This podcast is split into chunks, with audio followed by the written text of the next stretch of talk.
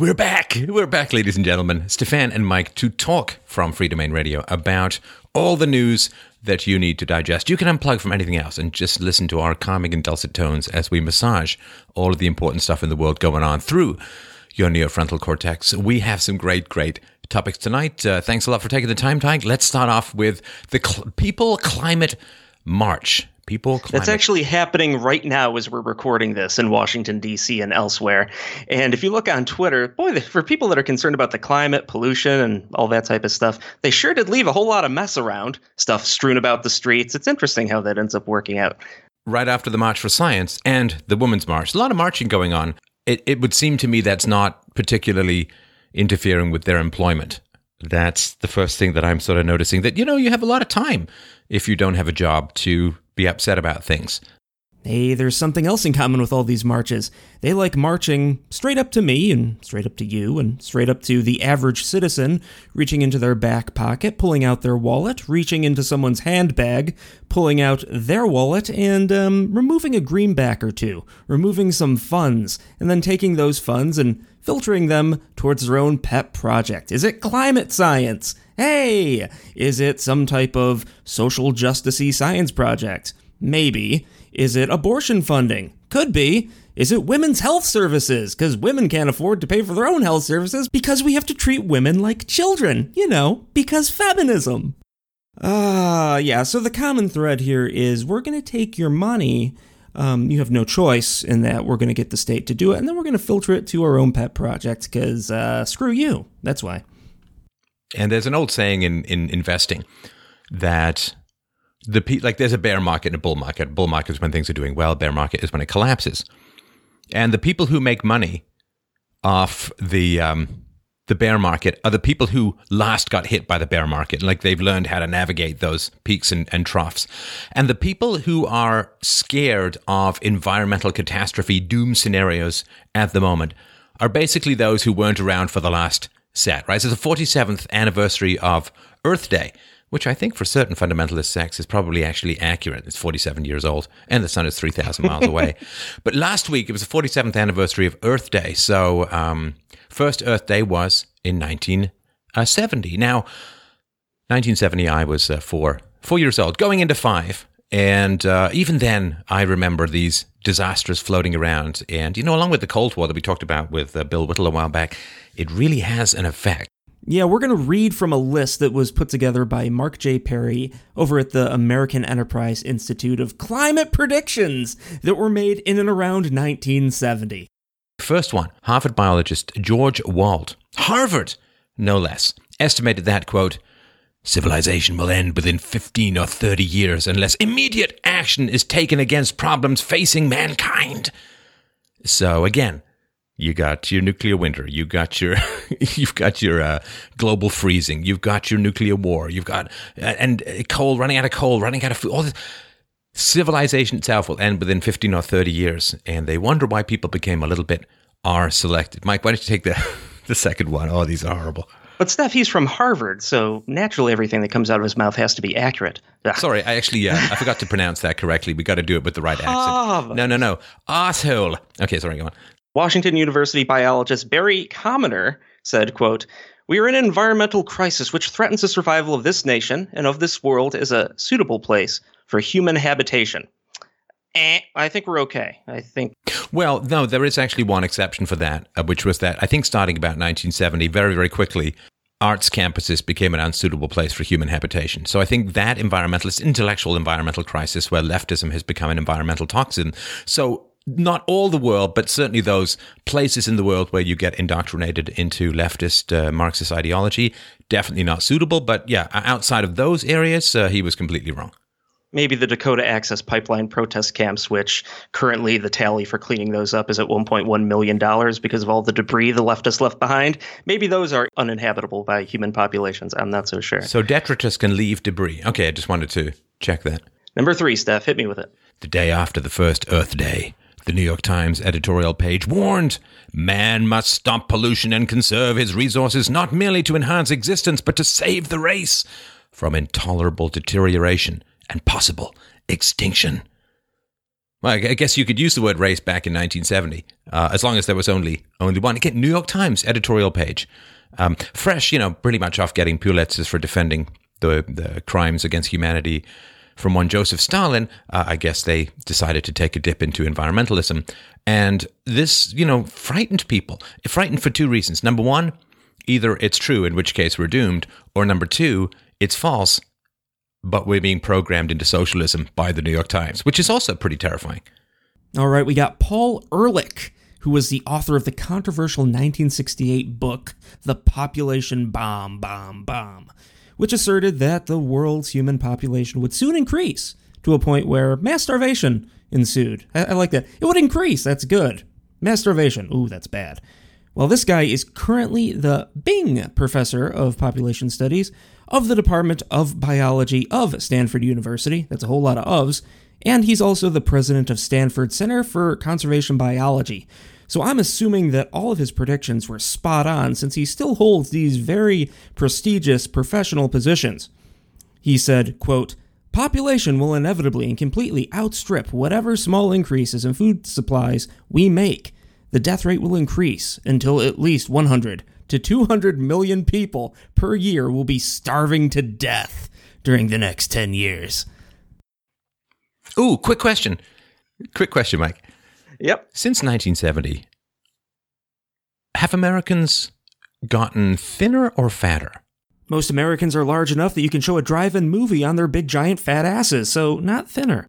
Not thinner. The only place in the world it seems that people are getting thinner are North Korea and Venezuela. And well, other places, of course, where there's massive socialism. But uh, yeah, 100 million to 200 million people starving to death. I wonder if his concerns about overpopulation extended to him opposing foreign aid, foreign food aid, and so on. Not because he wants people to starve in Africa, but because, of course, in Africa it seems to be the more food you get, the more people you get. And uh, I wonder if it. I'm going to guess no, but I could be wrong about that. The latest figures from the CDC show that 78.6 million, or one third, 34.9% to be exact, of US adults are obese, and 17% of children or adolescents aged 2 to 19 years are also obese. The organization estimates that three fourths of the American population will likely be overweight or obese by 2020. So this man could not have possibly gotten the prediction more wrong. It actually takes talent and skill to be that wrong. So congratulations. Well, not only not only are people, particularly in America, not starving to death, they become pretty much a bottomless food source for the incoming cannibalistic space aliens. So that's important to remember. Is that a prediction? Did you not get that email? No, did I, I? I thought I BCC'd you on that, but no. Cannibalistic space aliens. Yeah, okay. wait, wait, we, we're burying the lead. Uh, we'll we'll we'll do that one a little bit later. He also wrote in a 1969 essay titled "Eco Catastrophe!" exclamation point, which I can't help but see and uh, think of Jeb Bush every single time I see a exclamation point these days. He said, "Most of the people who are going to die in the Great cataclysm of the history of man have already been born. By 1975, some experts feel that food shortages will have escalated the present level of world hunger and starvation into famines of unbelievable proportions. Other experts, more optimistic, think the ultimate food population collision will not occur until the decade of the 1980s. Mm. Some experts feel, because nothing spells science like feelings or optimism. And that is just not, you know, how, how about a little proof, little proof, some facts, some data? I had a dream and bad things happen. Therefore, let's plan public policy around it. Uh, so he sketched out an alarmist scenario for the 1970 Earth Day issue of The Progressive. Hmm, The Progressive, environmentalism. No assuring readers that between 1980 and 1989, some 4 billion people, including 65 million Americans, would perish in the Great Die Off. Yeah. God. Yeah, I think I'm trying to think what he was off by. I think he was off by minus 2 billion people. But, you know, what's 6 billion people, give or take, you know, among friends. Denis Hayes, the chief organizer for Earth Day, in the spring 1970 issue of The Living Wilderness, declared it's already too late to avoid mass starvation. So alarmism without any chance of possibly changing anything. That's always helpful. Well, this is And what this is what they always. wrong. Oh, this is what they always say. You know, disaster is coming. Disaster is coming. Give us power. It's already too late, but we'll still take that power. You know, like what do they say about the climate change? The tipping point is gone. We can't do any. We can't do anything to stop it. It's like okay, well then just shut it all down. Shut down all these controls. Get rid of the carbon credits. Get rid of all the. Forget it. I mean, we can't do anything. Forget it. Let's enjoy the ride on the way down, but we're already screwed based on past estimations. So, but no, no, they they never want to give up the power. In 1970, Peter Gunter, a North Texas State University professor, wrote, "Demographers agree almost unanimously on the following grim timetable. By 1975, widespread famines will begin in India. These will spread by 1990 to include all of India, Pakistan, China, and near East Africa. By the year 2000, or conceivably sooner, South and Central America will exist under famine conditions. He wasn't referring to Venezuela.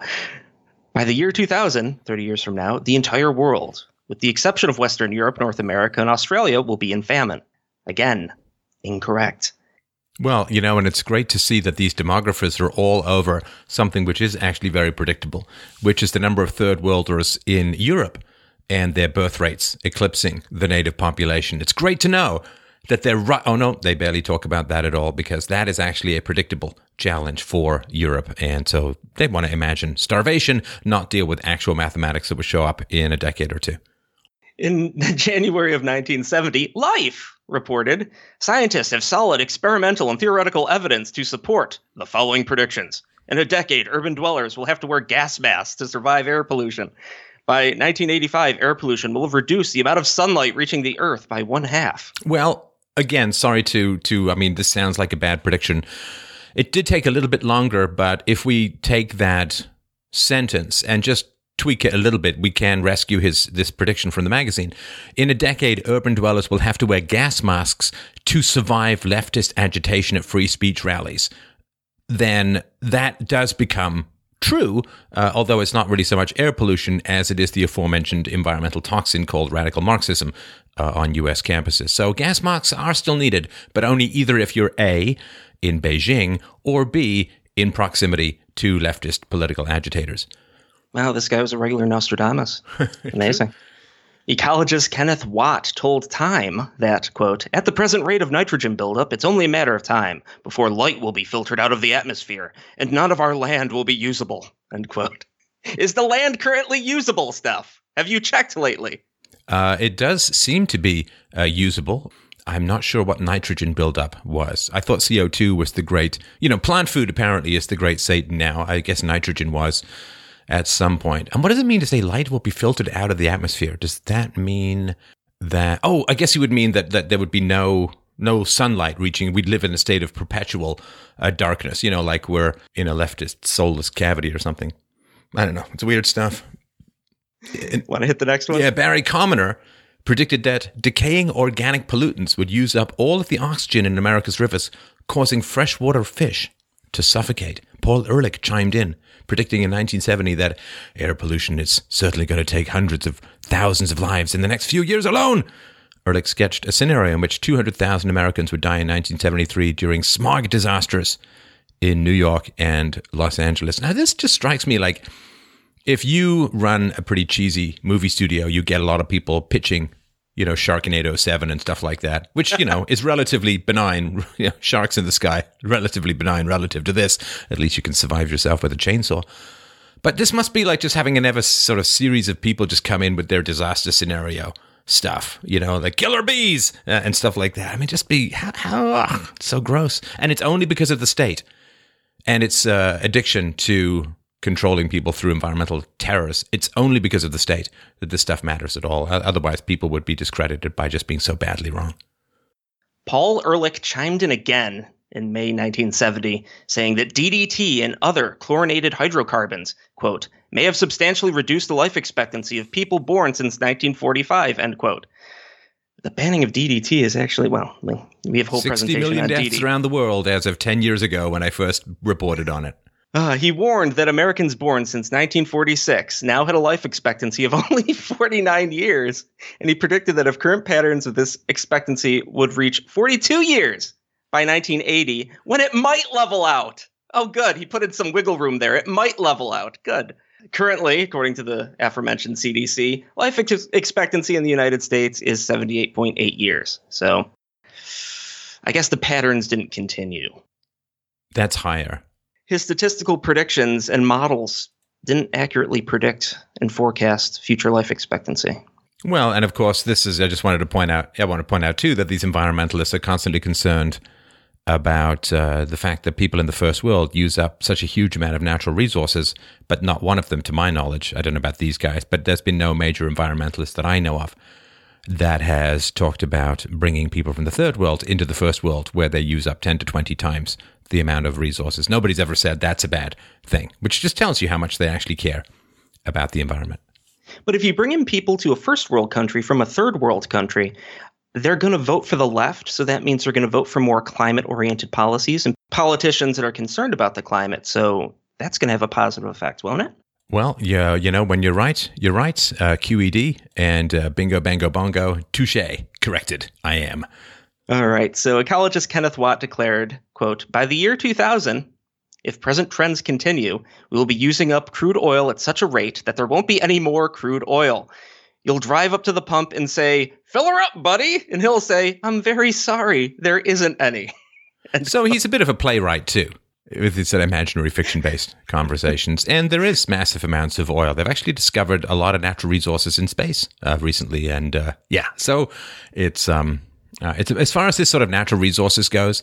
So there's a kind of a famous thing.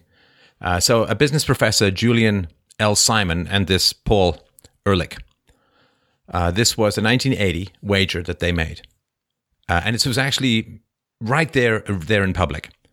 And Ehrlich said, if I were a gambler, I would take even money that England will not exist in the year 2000. Jesus. I know. Sinks into the sea. You know, 2050 maybe. But anyway, so and and so he said that the business professor said, "Well, that's just too silly a prediction to bother with." So what he did was he said, "I'm going to offer you a pub- I'm going to give you a public offer to stake $10,000 on my belief that the cost of non-government controlled raw materials, including grain and oil, will not rise in the long run." So Simon challenged Ehrlich to choose any raw material he wanted at a date more than a year away, and he would wager on the inflation adjusted prices decreasing as opposed to increasing. So Ehrlich took him up on this, chose copper, aluminum, sorry, copper, chromium, nickel, tin, and tungsten. The bet was formalized September 29th, 1980, and 10 years later there was supposed to be a payoff uh, period. Uh, a quick question. Um, who, who do you think won, the business professor or the environmental fear merchant? Man Bear Pig. Wait, no, no, sorry. Business Professor. Right, the business professor won. The price of three of the five metals went down in nominal terms, and all five of the metals fell in prices in inflation adjusted terms. Tin and tungsten fell by more than half. So uh, that's uh, that's uh, ah, you know when you got money on the table, I guess he even still wouldn't wouldn't have gotten it right. But um, yeah, just something to to this something I remember regarding this uh, Paul Ehrlich and the uh, the business professor.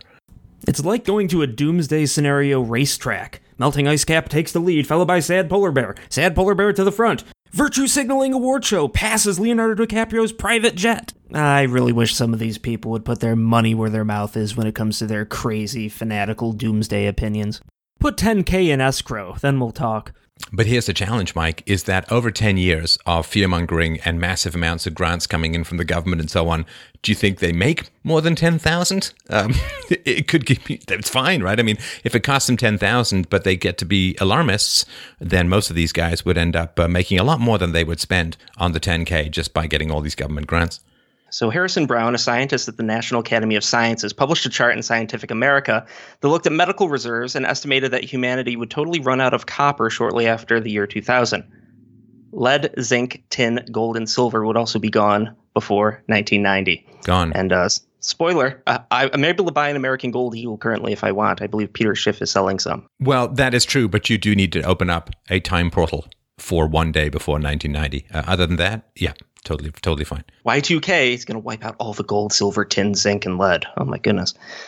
Senator Gaylord Nelson wrote in Look that, quote, Dr. S. Dillon Ripley, secretary of the Smithsonian Institute, believes that in 25 years, somewhere between 75 and 80% of all the species of living animals will be extinct, end quote. Mm-hmm.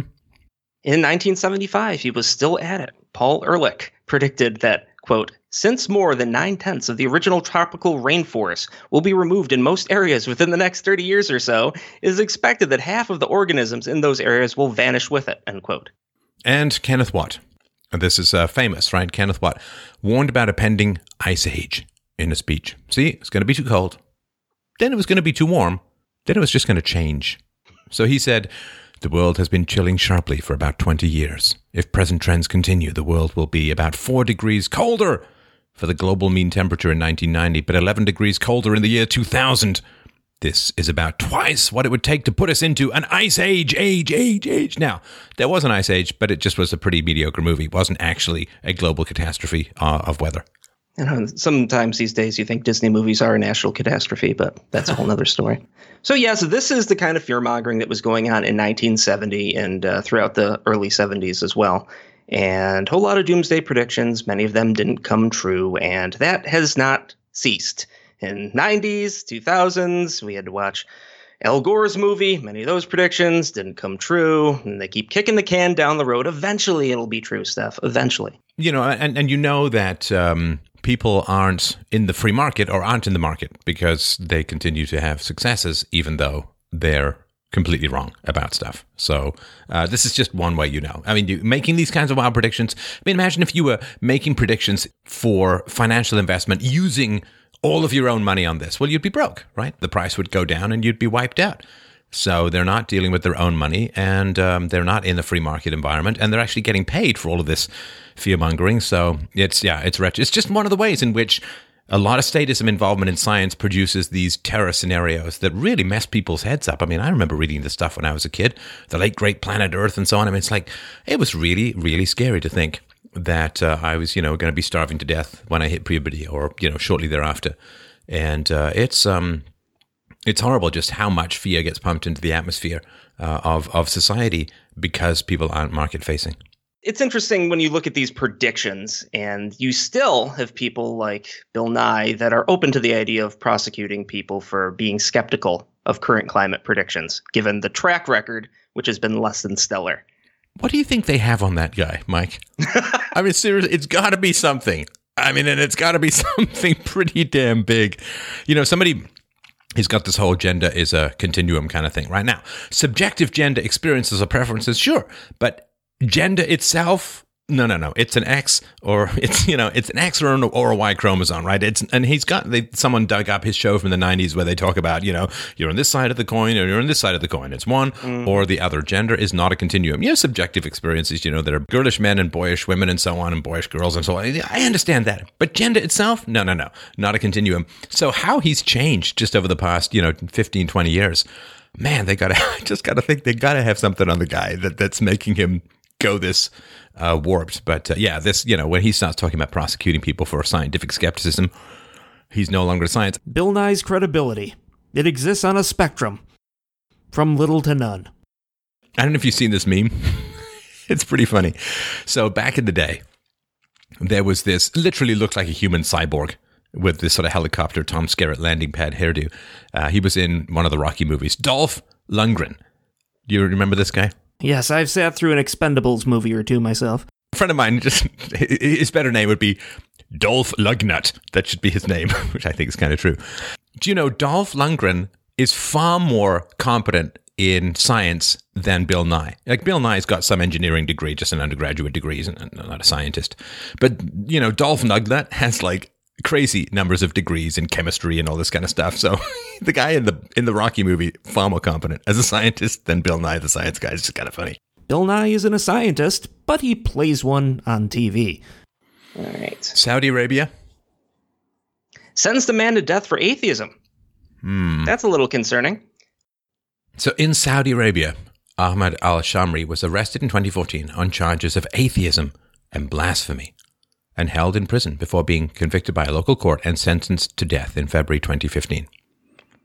And um, the only defense they could come up with was an insanity plea. And his defense said, well, he was under the influence of drugs and alcohol. I don't know if that's a great defense in a Muslim country. But anyway, at the time of making the videos, and he lost an appeals court case, a Supreme Court ruled against him earlier this week. And um, yeah, sentenced to death. So, a 2014 string of royal decrees under the late King Abdullah redefined atheists as terrorists, according to a report by Human Rights Watch. Last year, a citizen was sentenced to 10 years in prison and 2,000 lashes for expressing atheistic sentiment in hundreds of social media posts. Uh, international rights groups have been highly critical of Saudi Arabia's human rights record, particularly with regard to the death penalty. Saudi Arabia has a strict Islamic legal code under which murder, drug trafficking, armed robbery, rape, rape and apostasy apostasy is renouncing uh, are all punishable by death. 2015, the country executed 153 people, most of them for drug trafficking or murder. And he, uh, they hanged at least 154 prisoners in 2016. That's a, according to a report by Amnesty International. Now, that's tragic and horrifying. And I wanted to mention, too, given what we know about personality traits and genetics, which is that they're quite strongly related, the personality traits are strongly genetic. I wonder how much killing free thinkers has changed what goes on genetically in certain countries. I mean, what is it like to have had, I don't know, hundreds and hundreds of years of killing people who are skeptical, rational, curious, and so on? I wonder what it's done to IQ. I wonder what it's done to just the personality traits called curiosity and skepticism and open mindedness and all of that. I don't know. Can you weed it out of the gene pool with repeated attacks? I don't know. But would, I mean, we may never know. But it's just something that sort of r- runs through my brain from time to time. But the horrifying thing about this, and Mike, you can you can take this part. So this is Saudi Arabia, right? Cut off your mm-hmm. hand, and these are like beheading people and stuff. Like it's really, really medieval. So, uh, in one of these nails in the coffins, in the in any kind of believability regarding the United Nations, w- where do they sit now, Mike? Well, they are on the United Nations Human Rights Council currently. And diplomatic cables released by WikiLeaks, who has 100% accuracy when it comes to the reporting of their information, by the way, everyone, purported to show that the United Kingdom initiated secret negotiations by asking Saudi Arabia for its support ahead of a ballot. According to WikiLeaks, Saudi Arabia secretly paid the United Kingdom £100,000 and a vote swap for its vote to place the country on the UN Human Rights Council. So scratch my back, I'll scratch yours, and we'll get you on the Human Rights Council, despite the fact that there's some significant, incredible objections to putting Saudi Arabia anywhere near anything that has to do with human rights. Wait a second. I think we're going to have to go back and revise something, Mike. What's that? Well, do you remember that guy who said that England would not exist? Just remember there was that bet the guy made that, that England, and, and the guy thought, oh, that's just, that's too crazy. If I were a gambler, this is Ehrlich, I would take even money that England will not exist in the year 2000. Well, I think we're going to have to back and revise that. I'm going to revise my opinion on that. Ehrlich, totally right. Totally correct. Because let me tell you something. If you, as a civilization, as a post Renaissance, post Enlightenment culture, are willing to take £100,000 from Saudi Arabia and some sort of vote swap in order to elevate Saudi Arabia to a human rights council, yeah, you've pretty much ceased to exist. Oh, but it gets better, Steph. It gets better, and this is recent. Saudi Arabia was also elected to the UN Commission on the Status of Women, and that happened this Sunday. I think that's great. No, listen, I, I am very much of the camp now. I don't know if we've discussed this much. I'm very much of the camp now. Like, let's just make it worse. Like that, this is like who can possibly defend the UN now? Like you read this kind of stuff and you're like, oh, you've got to be kidding now. Oh, come on, come on. Human Rights Council, status of women. Isn't this the country which had a council on women which had no women on it? Um, so to me, it's like whatever whatever can delegitimize this globalist crap.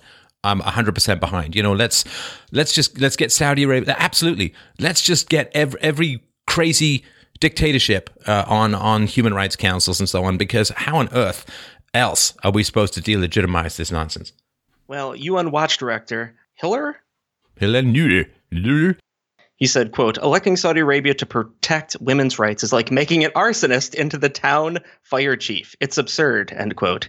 He also called the election absurd and noted that all women in Saudi Arabia, quote, must have a male guardian who makes all critical decisions on her behalf, controlling a woman's life from her birth until death. Saudi Arabia also bans women from driving cars, end quote. Those seem a little disproportionate. Controls a woman's life from birth until death. They also can't drive. So, yeah, Saudi Arabia on any type of human rights or women's rights board or initiative or anything is um, is a joke. Well, no, I mean, but if you think of human rights like pollution, there, there's something people can meme if they want. if you think of human rights as pollution, like if there was a UN pollution council, nobody would join it thinking that they wanted to expand pollution. They would think it, they wanted to contract pollution to make it smaller, to make it less. So maybe I just misunderstood. Yeah, the Human Rights Council is how can we possibly reduce human rights the most, particularly property rights, if I understand the globalist socialist agenda of the UN correctly. So maybe Saudi Arabia was like, yeah, we'll join a pollution council because we're against pollution. We want to control and reduce it. So yeah, we'll join a Human Rights Council because we're against human rights and women's status of women. Sure, let's reduce it even further. I mean, you know, they can they can still breathe without permission. So maybe we can find a way to fix that. Well, there's some other interesting news involving Saudi Arabia. President Donald Trump complained this Thursday that U.S. ally Saudi Arabia ugh, was not treating the United States fairly and that Washington was losing, quote, a tremendous amount of money, end quote, defending the kingdom. So the United States is currently the main supplier for most Saudi military needs. That's F 15 fighters to control and command systems worth tens of billions of dollars. And American contractors have major energy deals with Saudi Arabia as well. It's not just Trump that's sending stuff to Saudi Arabia or talking about Saudi Arabia. As an ally, U.S. President Barack Obama's administration offered Saudi Arabia more than, brace yourselves, 115 billion dollars worth of weapons and other military equipment and training, the most of any U.S. administration in the 71 year U.S. Saudi alliance. Hmm. So, yay, yay. Let's just arm everybody. And if you want to look into some stuff, folks, you can go to Google or your favorite search engine and type Saudi Arabia and Yemen, and you can get some pictures that will horrify you and leave you unable to sleep if you have a conscience. This, uh, yeah, this this whole Middle Eastern stuff. I mean, the West basically um, developed the internal combustion engine. Oh yeah, I'm going there. We're going back, baby. Okay, first there were dinosaurs, and the dinosaurs. So the West developed an internal combustion engine which needed gasoline, which comes from oil, and then developed these um, massive oil companies in the Middle East.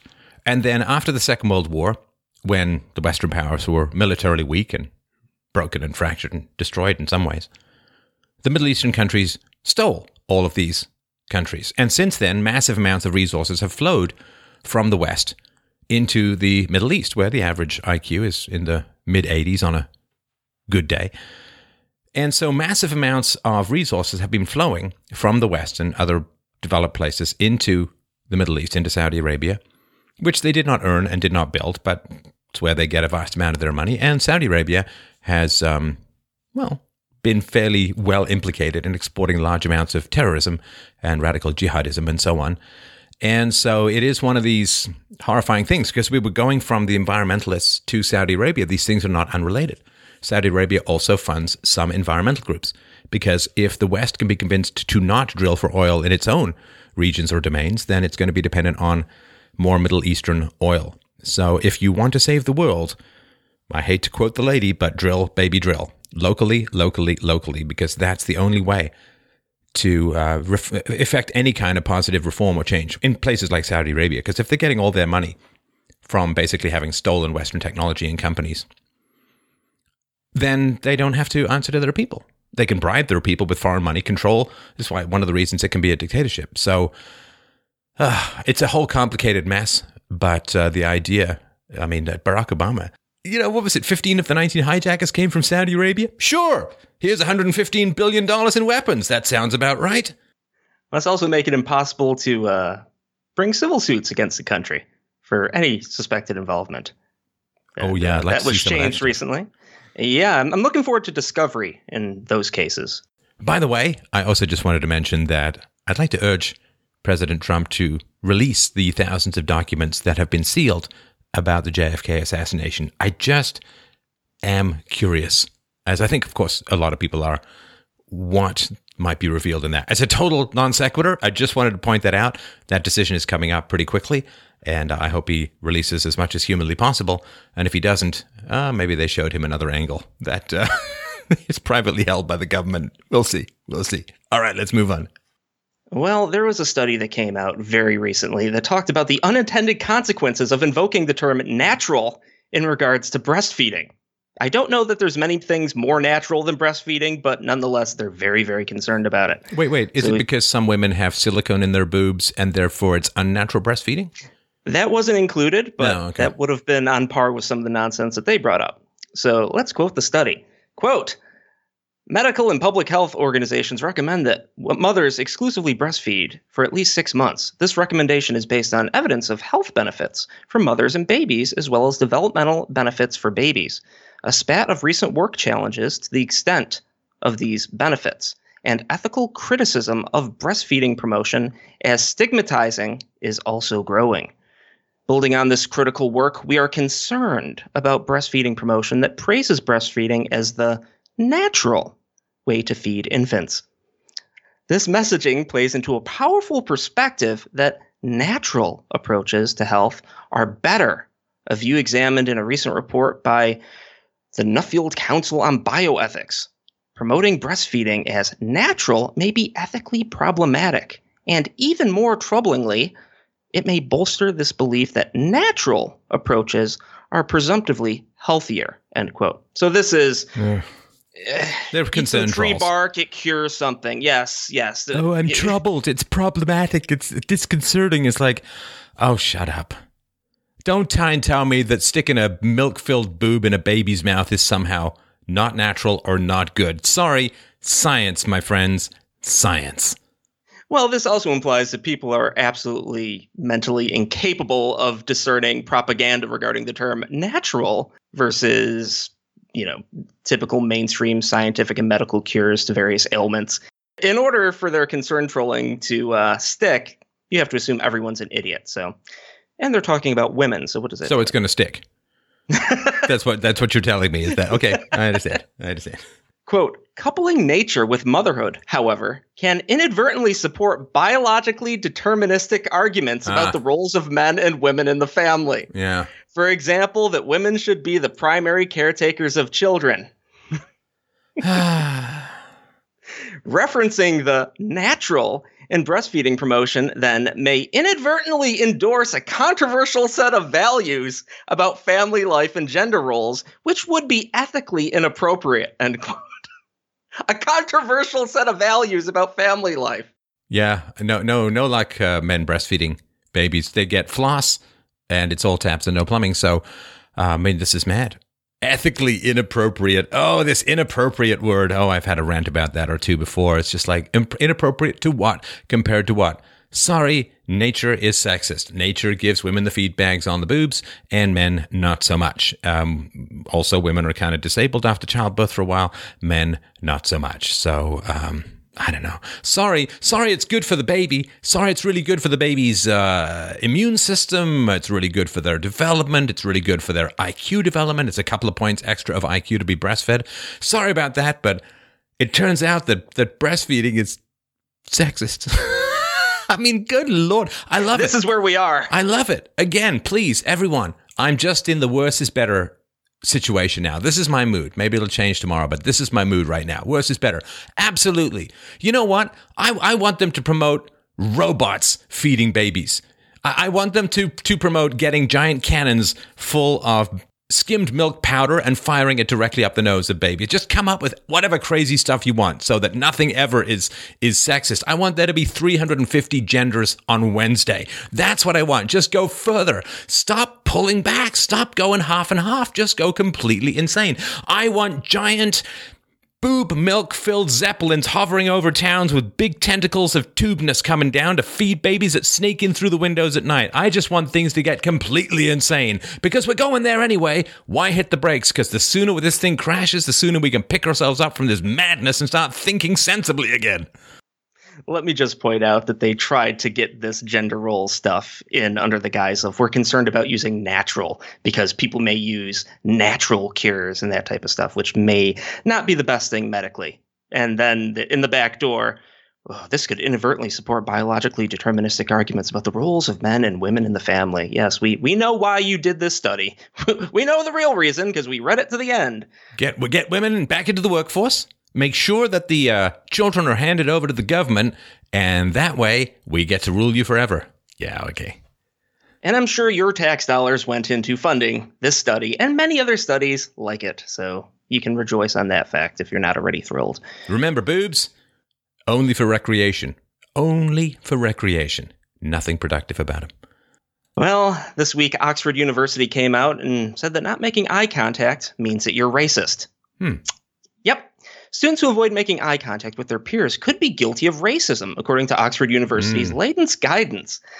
The university's Equality and Diversity Unit, I just laugh at the name of these departments and groups and all that. The Equality and Diversity Unit has advised students that, quote, not speaking directly to people, end quote, could be deemed a, quote, racial microaggression, end quote, which can lead to, quote, mental ill mental ill health, end Huh. quote. So not talking to people is a racial microaggression. So you have to talk to every what is it, every minority that you see? What if you're a minority? Then do you have to talk to other minorities or do you have to talk to white people? This I hope it was elaborated on because currently I'm confused. What if you, uh, have to what if talk you have to a sore who I throat? don't have to? Yeah, what if you have a sore throat? What if you don't speak their language? I wonder. So they're talking about racial microaggressions. Now, this is in, in England, but I wonder if this sort of ra- ra- racial microaggressions has ever been examined. You know, insofar as in the United States, if there's a black on white crime, it's 15 times more likely that it's a black person attacking a white person than a white person attacking a black person. I wonder if they've, you know, like that that could be considered not exactly a microaggression, a little bit more of a macro aggression. But I But wonder Steph, does the black person speak to the white person as or make eye contact. Well, I I guess he would with the fist, like the fist would make like eye contact with the fist. But uh, this nonsense where you, I mean, oh, look, they're picking on white people's racial guilt. Ooh, what a brave moral hero you are. Boy, no one's ever tried that before. Whew, you're really treading on thin ice. You're really edgy. Ooh, ooh, moral courage to the max. That's like Joe Biden this week, who gave a very brave, very brave and courageous speech denouncing rape. He came out against rape, Steph. I, I was uh, tears in my eyes. As Joe Biden came out against rape, the moral hero that he is. Other examples of, quote, everyday racism, end quote, include asking someone where they are originally from, students were told. Oxford University's Equality and Diversity Unit explains in its Trinity Term newsletter, I need to sign up for that, that, quote, some people who do these things may be entirely well meaning and would be mortified to realize that they had caused offense. Quote, but this is of little consequence if a possible effect of their words or actions is to suggest to people that they may fulfill a negative stereotype or do not belong. End quote. Well, yeah, because of course, for a lot of the um, minority and female students, where are you originally from? Affirmative action, and then they don't. That answer is is very challenging for a lot of people, and may make them feel like they don't belong. Which, as you know, the recent conversation that uh, Charles Murray had with Sam Harris, which people should go and listen to, when he was pointing out at MIT that uh, I think the number of blacks who um, who dropped out uh, of the sort of advanced STEM program was uh, like 24, 26 percent, or something like that. Yeah, I mean, this is uh, this is a, a challenge.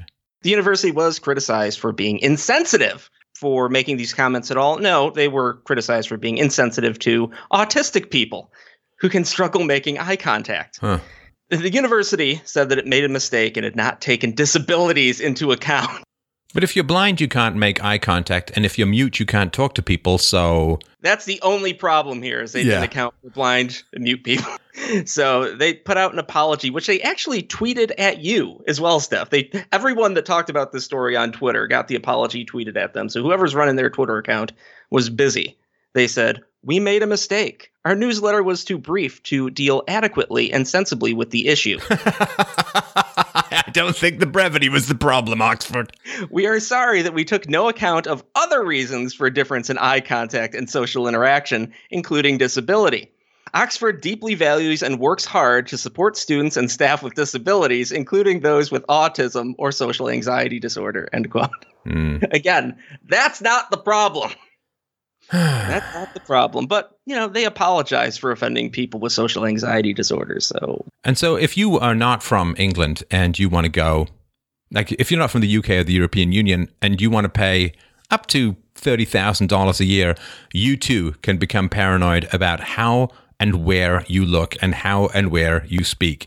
And that's what they call these days an education. well, moving to Detroit, Ah!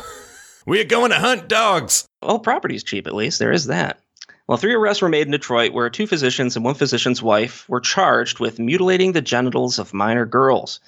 Two victims were from Minnesota and were delivered to the doctor by their immigrant Somali mothers. So you're traveling to find these specific doctors. That's that's a little concerning in of itself. I'm curious if it'll ever come out how many of these mutilations were performed. The three suspects represent the first prosecution in the United States for the practice, which is very common in Muslim countries, particularly in Africa. Now, this story in of itself is terrible. The response to the story is interesting. So on April 13th, the New York Times posted a 637 word article on page A14. so not not front page about a Michigan doctor. Just just a good old Michigan doctor. And they didn't mention Islam and didn't mention Muslim at all. Just a Michigan doctor. Hmm. The Washington Post ran a 760 word online article on April 13th as well about a Detroit emergency room doctor. Right. Nothing else there.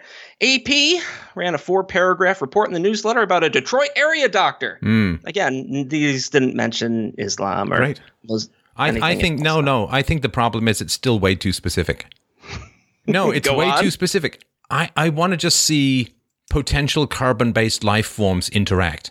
That's that's all. I, and potential. Let's not because it's insensitive to inanimate objects to differentiate so clearly between the living and the inanimate. So yeah, carbon-based biped, potential bipeds, because could be one-legged. Things happened. Maybe that that's all I want from the news. I don't want anything more specific than that because someone's going to be upset or something inanimate object is going to feel more inanimate. Media Research Council President Brent Bozell and Brigitte Gabriel, founder of ACT for America, they released a joint statement and said, quote, the media's moral compass is hopelessly broken. We have the first case of the brutal practice of FGM in the United States, and the networks are AWOL. See what they did there? Kind of like that. You would think an extremely brutal practice of violence against women would make TV headlines here at home, but you would be wrong. Where's the outrage? The hypocrisy is staggering. The networks, which have for years championed the causes of left wing feminists and women's rights, are conspicuously silent on this case, and their silence is deafening. The real exploitation of young girls and the usual suspects who ought to care have little to say about this form of torture making its way to America. This practice is illegal and immoral. The networks have an ethical responsibility to report that it's happening here at home. If they don't, they are guilty of aiding and abetting violence against women out of a politically correct fueled fear of offending Muslims. End quote. So, New York Times health and science editor Celia Dugger, she uh, she decided that the paper shouldn't use the term female genital mutilation because the phrase is too quote culturally loaded end quote. It widens the divide between the Western world and quote people who follow the rite. It's just a rite. quote. You know, it's it's just a rite. It's just a little like it's a little ritual. You know, like like crossing yourself and or, or not walking under a ladder. It's just a rite. It widens the divide between people that would be opposed to female genital mutilation and those who practice female genital mutilation, as if the divide could get any wider. No, listen, listen, Mike, Mike, come on. Making bank robbery illegal is bad enough. However, if you actually talk about bank robbers, you're widening the divide between mm. those who put money into the bank peacefully and those who take it out violently. And we, we, we want to bring everyone together. I go to a bank, triggered. right.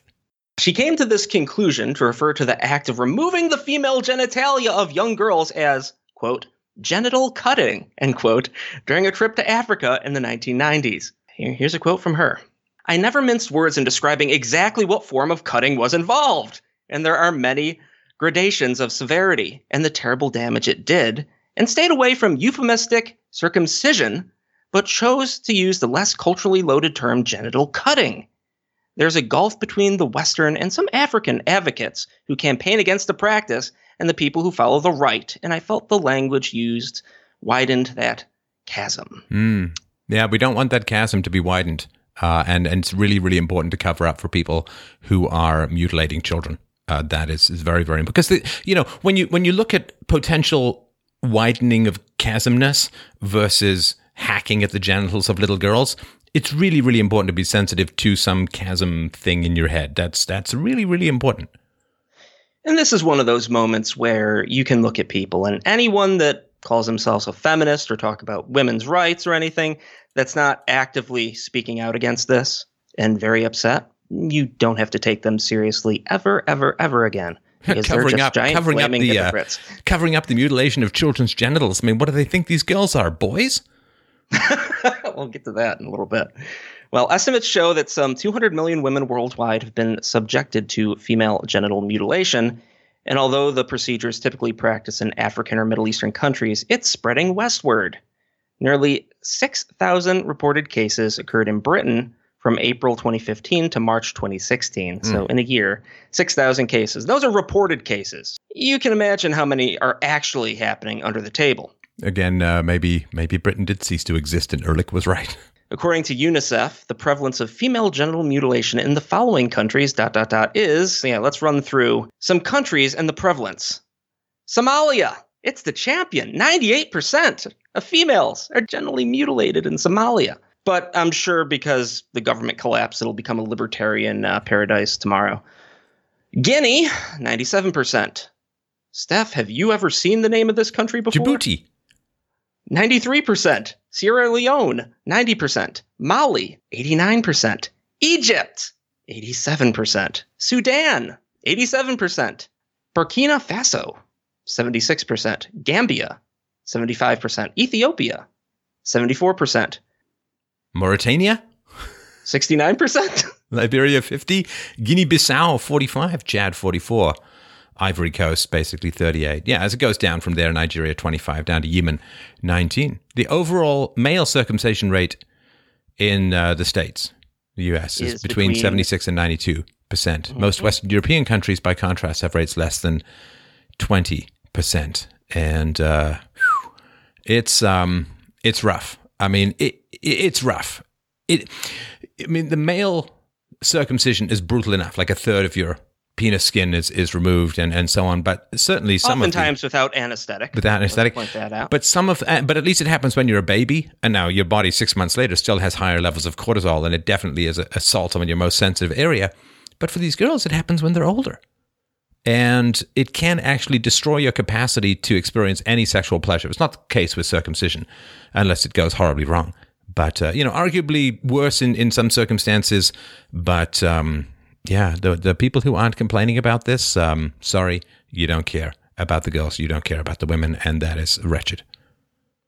Well, when I was looking up the current male rate of circumcision in the United States, I came across a Washington Post article that had a had a quote that I just have to include in this. They said, quote, Overall, men who have been circumcised don't appear to have many regrets about it. Only 10% of circumcised men said they wish they hadn't been circumcised, according to YouGov.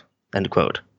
I just like it. Only 10% of circumcised men wish they hadn't been circumcised. It's only 10%. The well, my question them. is uh, have they been exposed to the facts? And people can check out the circumcision videos we have on this channel and interviews we have. It depends whether you have the facts or not. If you're told, well, it's had no effect, but it's kept you uh, safe from UTIs and, and other problems, uh, then, you know, it's okay. Penile well, cancer. Oh, my goodness. Oh, the yeah. risk of penile cancer if you aren't circumcised. It's massive. No, not really.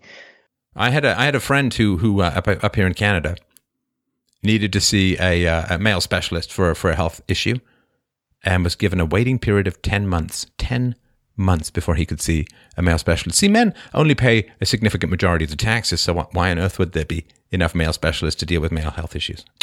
Terrible. Moving to Barack Obama. Ka-ching! Yeah, he cashed in and signed a $400,000 speech deal so Obama will be paid $400,000 to speak at the financial services firm Cantor Fitzgerald, their healthcare conference this September. So that pretty much sets the benchmark for how much an hour of the former president's time will cost going forward. And I, I think since then, he's already signed up for another $400,000 speech. So, you know, public servant, not enriching himself in any way, shape, or form. Look, I mean, if you're in the financial services sector, particularly post 2007 2008 crash, you haven't been prosecuted.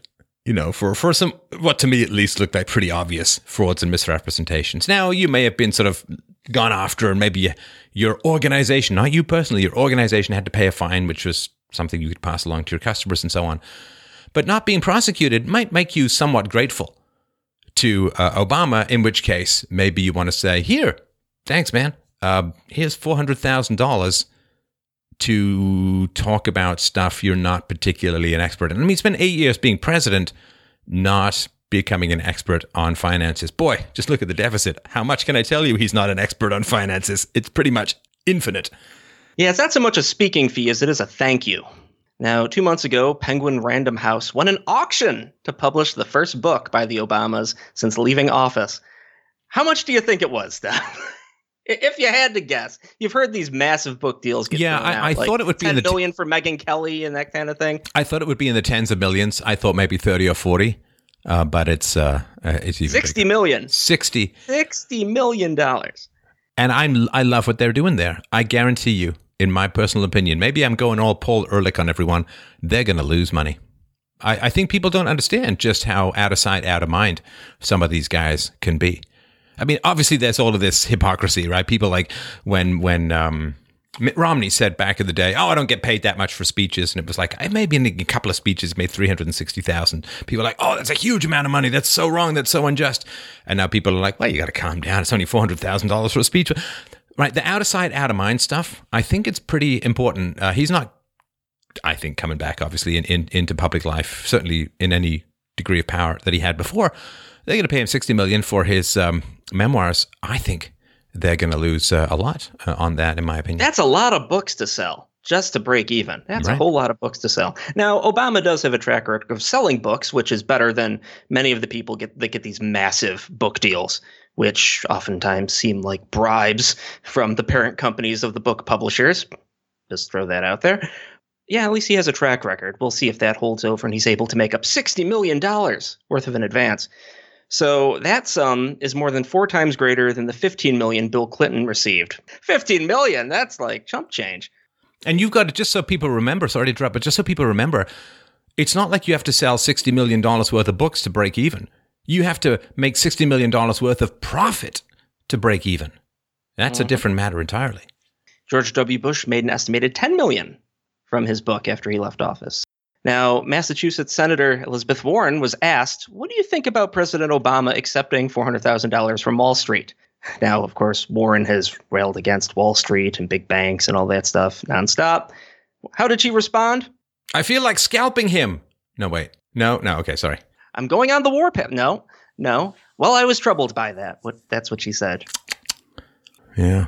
You don't say. After uh, the way Elizabeth Warren cozied up to Hillary Clinton after denouncing her for, again, ties to big banks, she'll say what she needs to say in the moment to move forward politically. There's not much in the way of principles behind uh, Pocahontas. now, Bernie Sanders was also asked, and he said, I think at a time when people are so frustrated with the power of Wall Street and the big money interests, I think it is unfortunate that President Obama is doing this. It's unfortunate. Mm. And Elizabeth Warren is troubled. Just bad luck. Just, it's Yeah. terrible bad luck. You know, he just woke up, climbed its way out of the back of the windowless van, and ended up in a pile of money talking to a bunch of financial people. Bad luck, man. Bad luck. We move on to Mrs. Bernie Sanders. So, the Justice Department and the FBI, Federal Bureau of Investigations, has investigated the wife of Vermont Senator Bernie Sanders, and in fact may still be investigating her. Why? Well, it's over her role in what may be called a fraudulent acquisition of close to 7 million bucks worth of tax-exempt bonds that she used to finance an expansion when she was president of Burlington College. Now, Burlington College is no more. It done collapsed under the weight of Jane Sanders' mismanagement. I think that's fairly safe to say. So, this ambitious expansion was spearheaded by Mrs. Bernie Sanders, and, well, they needed to get a whole lot of money to buy some land and then construction and everything that would go along with expanding their enrollment ability from about 200 full time students to 400. So they needed to take on $10 million in debt to finance this whole expansion and new campus. Now, they shopped around and they found the People's Bank, which agreed to purchase bonds, but they were contingent upon a minimum commitment of $2.27 million worth of grants and donations prior to closing. So they say, all right, we're going to give you the bonds that you need to do this expansion, but we're going to use $2.27 million worth of upcoming grants and donations that you are guaranteed to receive as collateral for this debt. So Jane Sanders at the time suggested that the school had lined up several donors ready to fork over $2.6 million. So hey, $2.6 million, that's more than $2.27 million. So People's Bank said thumbs up. And of course, as well, that was just the tip of the iceberg, it was promised. Lots of donations coming in. More donations than you know what to do with. So at this point, People's Bank said, all right, we're going to give you $6.7 million worth of tax exempt bonds to finance this expansion. And, well, Burlington College unfortunately did not receive anything close to the promised $2.6 million worth of donations that this entire loan and bond purchase was contingent upon. From 2010 to 2014, the school only received $676,000 worth of donations. It's also reported, take this with a grain of salt, I've seen it floating around and seen it reported, but I, I haven't myself verified these people's financial statements. It's being reported that two people whose pledges were listed as confirmed in the loan agreement, they're absolutely going to give us mass amounts of money that we can use to uh, hold as collateral for these bonds. Well, their personal financial records show that their pledges were overstated and neither of them were aware that their pledges were used to secure this loan. Jane Sanders, she ended up leaving the college on September 26, 2011, less than a year after setting up this whole property purchase, and with two years remaining on her contract. She resigned as president, and the lawyers got together and all those people, and they said, Here's a $200,000 severance package. Here you go. Here's your golden parachute. You appear to have bollocksed up this entire operation, but here's 200K to go away. Well, and the other thing that's a challenge here is arguably it's a little bit too late for her to offer big speaking fees to people in the government uh, in return for them perhaps overlooking all of this stuff. I'm kidding. I'm kidding, folks. Totally and completely. Uh, but uh, yeah, it's it's gross stuff. But even you know, should should this get get somewhere, and she did she did she do something wrong? Well, she didn't well, she wasn't involved in a financial crash that wiped out 40% of the wealth in America.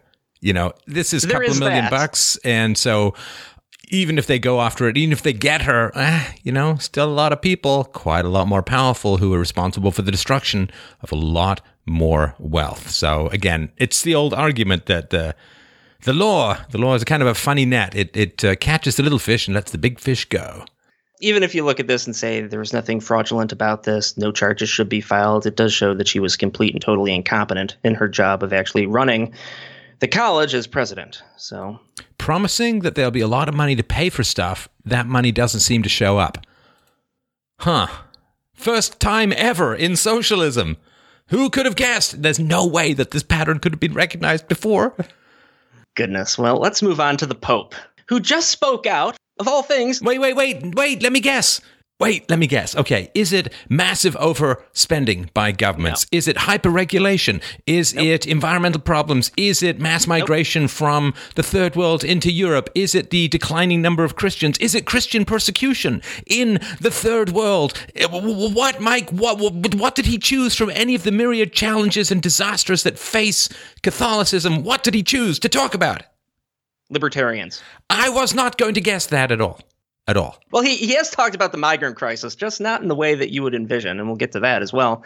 But he said, quote, I cannot fail to speak of the grave risks associated with the invasion of the positions of libertarian individualism at high strata of culture and in school and university education. you know, you know, PF, you you really can fail to speak of it. You you can. It's absolutely possible because you wouldn't want to be revealed as somebody who was using an ancient and often noble religion in order to further globalism and socialism. So you could fail, and you might actually, like, you could fail to speak of this, and then you might actually be considered to have succeeded in other things somewhat more important, like, you know, having a sense of perspective or priorities. Libertarian individualism in school and university education. Yeah, it's a big problem. Did he say this at Berkeley? I mean, I'm aware of some libertarian academics. I'm, I'm aware that they do exist, but let's just say they're uh, they're in a bit of short supply. And they're trying to work from home as much as possible now. He continued and said, A common characteristic of this fallacious paradigm is that it minimizes the common good, that is, the idea of living well or the good life in the communitarian framework. Mm. End quote. He continued and said that libertarianism, quote, which is so fashionable today, Oh, quote, it's really not. You know, and a guy who basically dresses himself like a giant interstellar tea cozy. I don't know if I want to hear about fashions. I mean, but it's not fashionable today. It's libertarianism. Oh man, Eh, talk about a straw man. Anyway, sorry, go on. It's a more radical form of individualism that asserts that, quote, only the individual gives value to things and to interpersonal relations, and therefore only the individual decides what is good and what is evil. End What? quote. No, no, libertarianism is founded on property rights and the non aggression principle, which is not a subjective preference but must be enforced universally. So, again, straw man nonsense. Uh, what can I say? I mean, this, this, this man is a complete socialist ubercuck, in my humble opinion. Only the individual gives value to things. No, that's called the price system that determines value in the free market. It's not just the individual, it's the. Never mind. Ah, he continued, said libertarianism preaches the idea that, quote, self causation, end quote, is necessary to ground freedom and individual responsibility. What? quote thus the libertarian individual denies the value of the common good because on the one hand he supposes that the very idea of common means the constriction of at least some individuals and on the other hand that the notion of good deprives freedom of its essence end quote Not an argument. Not an argument. I don't. e- I don't even know what this means. The constriction of at least some individuals. Hey, hey, Popey, you know what constricts some individuals? Thou shalt not kill. Totally, to- mass murderers totally constrict. Thou shalt not steal. Oh wait, no. See, that would be fiat currency and all that. So, but yeah, uh, thou shalt not kill totally constricts some individuals. Are you saying that you don't want some individuals constricted if they wish to do evil? And the other, the notion of good deprives freedom of its essence. Yeah, freedom, the essence. We don't want to deprive freedom of its essence because that's incomprehensible. i'm surprised you didn't immediately jump to the idea of a common good steph would you like to talk about the common good Well, sure. I mean, the common good in a libertarian sense is just the free market. You know, what, what people want in, in voluntary transactions and negotiations, and where they want to apply their resources voluntarily. The idea of a common good that is defined by the state is uh, the idea that uh, we're all going to go this way. If you don't want to come along, you get to go to jail or be fined. And if you don't pay the fine, go to jail. So, no, there's no such thing as uh, a common good. That's a lie that is invented in order to strip people of their rights. And uh, once it gets defined, it's a real challenge because if you're going to define the common good as antithetical to individual human liberties, then you have a, challenge. And I kind of get where he's coming from from that standpoint. Sure.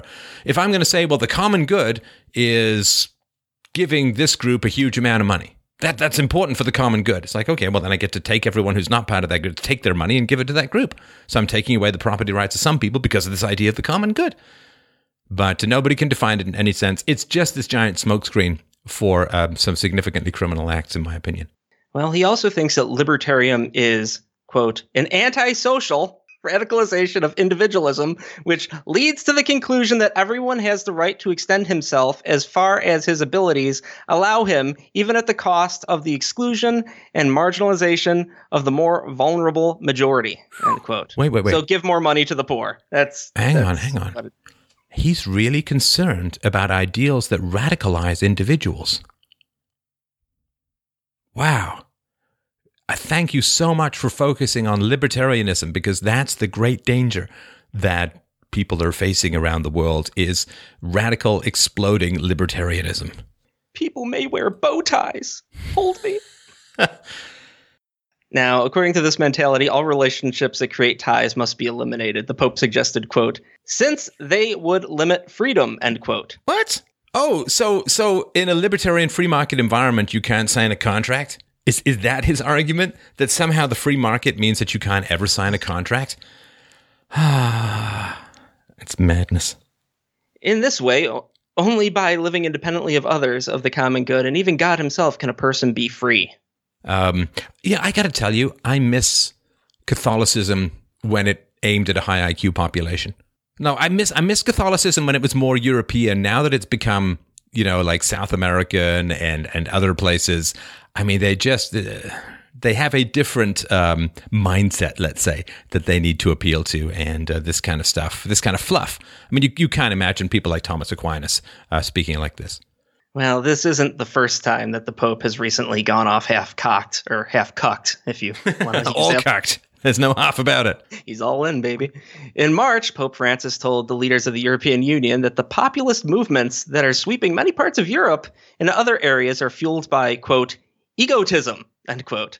Populism, he said, is, quote, the fruit of an egotism that hems people in and prevents them from overcoming and looking beyond their own narrow vision, end quote. So, Not an argument. So, egotism. Egotism, I guess, is the feeling that that you're right about things, and maybe it's having a high view of yourself, just the general perception, not the objectivist perception of egotism. So, a man who believes that God speaks only to him and that he's infallible is complaining about potential vanity on the part of other people. I think you might want to look for egotism a little bit closer to home than you Hope think. projection, baby. Pope Francis previously estimated that about 2% of the Catholic clergy are pedophiles, now, Pope Francis also recently cut penalties for two pedophile priests and overruled advice given to him by the Vatican Congregation on the Doctrine of the Faith, allowing these two pedophile priests to be punished by any guesses, Steph? Castration? Nope. European law? Being nope. sent to Saudi Arabia? Nope. Being sent to Detroit? nope. Venezuela? Nope. Punished by a lifetime of prayer. Ah, right. The Pope is said to be applying his version of a merciful church to sex offenders by reducing punishments to weaker sentences, such as the aforementioned lifetime of prayer and penance. Yay, Pope Francis, moral hero right there. Now, Pope Francis on refugees. You wanted him to talk about refugees and the migrant crisis, Steph? Well, he did, and this is what he said. Quote, authentic hospitality is our greatest security against hateful acts of terrorism. With your help, the Church will be able to respond more fully to the human tragedy of refugees through acts of mercy that promote their integration into the European context and beyond. I encourage you to welcome refugees into your homes and communities so that their first experience of Europe is not the traumatic experience of sleeping cold on the streets, but one of warm human welcome. Remember that authentic hospitality is a profound gospel value that nurtures love and is our greatest security against hateful acts of terrorism.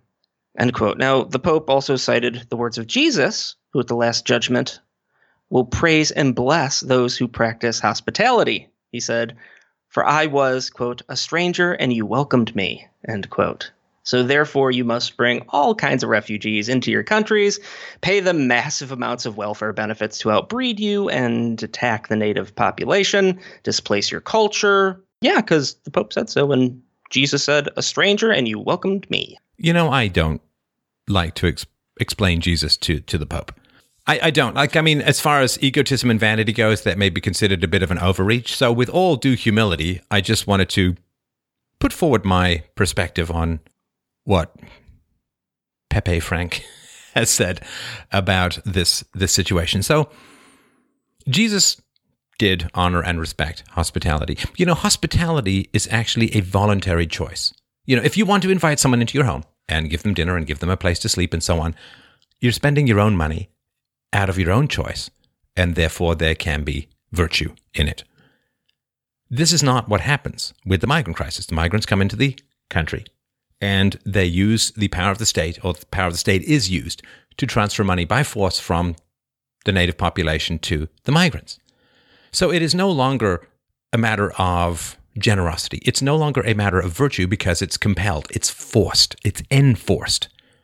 And so it doesn't do any good to ascribe, or it certainly doesn't make any sense to ascribe positive moral natures to compelled actions. If you compel someone, there's no morality in it anymore. If I force someone, if I chain them to, if I drag them in a windowless van to my house and chain them to the um, the dining room chairs and then break bread with them, they're not there by choice. They're not my friend. It's compelled. And this is really, really important to, to understand and, and how much is being misunderstood. A country is not a person. A country is not a person. The government is not the people. You could say, well, France has opened its doors to refugees. No, no, it hasn't. France has failed to enforce the law because refugees have to, by law, stay in the first country they get to and not go welfare shopping throughout Europe. So France has failed to enforce the law many, many, in many times and in many ways. And it is forcing its population to pay for these migrants. And it's doing so, let's be honest, to appease the existing population from those regions of the world so that they'll gain votes from, from that population. So it's not like France is some person. This is collectivism, right? It's the mistaking of the individual and society, which is bad enough, but mistaking the individual for the state that rules and punishes him and entraps him, well, that is absolutely wrong. Absolutely wrong. To say that someone has done something virtuous when they've in fact been forced to support those who would do them harm is mistaking charity for coercion. And that's such a fundamental misapprehension of anything that Jesus said. Jesus never said, you must institute governments that force you to fund those who often hate your way of life. No, no, no, no, that's not what happened. Jesus, when people were preying upon the kindness or preying upon the worshipful, he took a whip to the moneylenders and to the money changers. He took a whip to them. And that is something, again, with all due humility, I would submit on this issue. Well, it's best to go out with a bang, and I don't think we're going to be able to top that rant. So, thank you everyone for listening. Greatly appreciate it. Would also appreciate it if you could go to freedomainradio.com slash donate. Support the show by signing up for a reoccurring donation or making a one-time donation. We do need your support, and we cannot do this show without it. It's a massive amount of work beyond which I could even describe to you. So I'd appreciate that very, very much. If you want to get your hands on some dank memes, you can go to twitter.com slash Stefan Molyneux, follow stuff there. And if you'd like to help us out, you can also go to fdrurl.com. That's fdrurl.com slash iTunes. And you can leave us an iTunes review. Say five stars, thumbs up, the show's awesome. We'd appreciate that as well. It would be helpful. So thank you for listening. Look forward to your feedback, your comments, your questions, and we will see you next week.